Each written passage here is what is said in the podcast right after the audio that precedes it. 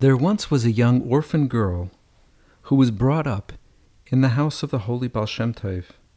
When she reached marriageable age, the Baal Shem Tov chose for her a bacher who was also an orphan and who had been brought up in the house of Reb Zev Wolf Kitzes, one of the Talmidim of the Baal Shem Tov and one of the most prominent members of the Kehillah of Mezbuj.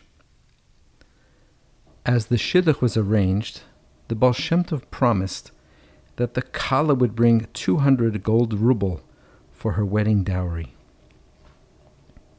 The day of the chasana arrived, and everything was set for the chuppah. At the height of the preparations, Reb Zev Wolf Kitzes approached the Baal Shem Tov and inquired about the 200 ruble. Do you not trust me? asked the Baal Shem Tov. Oi, Rebbe, replied Reb Zev Wolf Kitzes.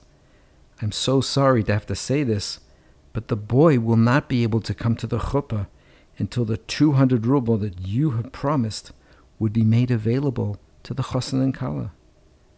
I will of course support them for the first year to enable the chassan to continue learning, but there will be no chuppah until the 200 ruble is on the table. As they finished their conversation, Reb Leib Kreminer, another Talmid of the Baal Shem Tov, entered the room. The Baal Shem Tov received Reb Leib with special esteem and favor. He put Reb Leib near the Baal Shem Tov at the head of the table and ordered the servant to bring some wine. He listened to Reb Leib say the bracha Borei Pri Hagafen, and then the Baal Shem Tov said Amen. Now, Reb Leib, said the Baal Shem Tov, tell us, why have you come today? Reb Leib looked nervously at the Baal Shem Tov, and then spoke. Well, master, I am coming from the constable. The constable has been ordered by the Poritz to arrest the holy Baal Shem Tov. Unless the balance of 1,000 gold ruble, which the Baal has borrowed from the Poritz, unless that balance will be paid immediately, the Poritz feels that the Baal has left him no choice but to have the Baal arrested and put into prison. The Baal told his servant to get his horse and carriage ready, and then he turned to Reb Leib Kreminer and said, Please go at once to the constable and straighten this whole thing out. But don't waste any time. Make sure you come back for the chasana, but come before the chuppah. Reb Leib stood up and left immediately, but he was quite puzzled. Straighten the matter out? There's only one way to straighten the matter out. Pay the thousand ruble. But Reb Leib didn't have a thousand ruble.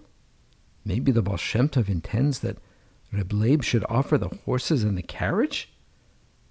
Still puzzled as to the outcome of this strange mission, yet confident that the holy Baal would not have sent him there without a purpose, Leib Kreminer arrived at the house of the constable. When the constable was finishing his lunch, he waited patiently until lunch was over, and then he was taken in to see the constable. Good day, I have been sent by the holy Baal Shem Tov to settle the matter of the 1,000 ruble debt that is owed to the Poritz. Fine, fine, said the constable. Sit down and have a drink.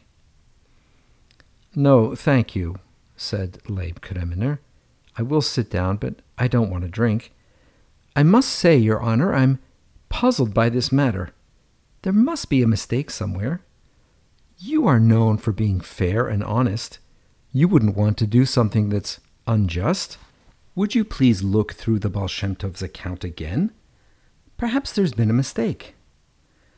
Well, that's fair enough, said the constable. I have all of the papers, the notes, and the receipts here. Let me check them again. It didn't take very long at all to discover that there had been a mistake. Instead of the Baal Shem Tov owing the Poritz a thousand ruble, it turned out that the Poritz had been overpaid by 200 gold ruble. I will take care of that immediately, said the constable. He produced the 200 gold ruble and told Leib to take it to the Baal Shem Tov with his apologies and compliments. The Poritz will surely get a laugh out of this, said the constable.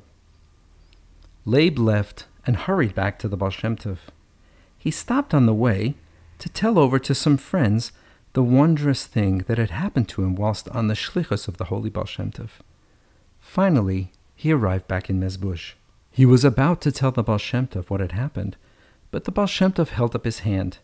I already know, I already know, Leib. You've already delayed the chuppah by speaking with your friends. Now, bring out the 200 ruble, put it on the table so the mechutnim will be happy, and the chassan and kala will be led to the chuppah mit mazel and bracha. thank you.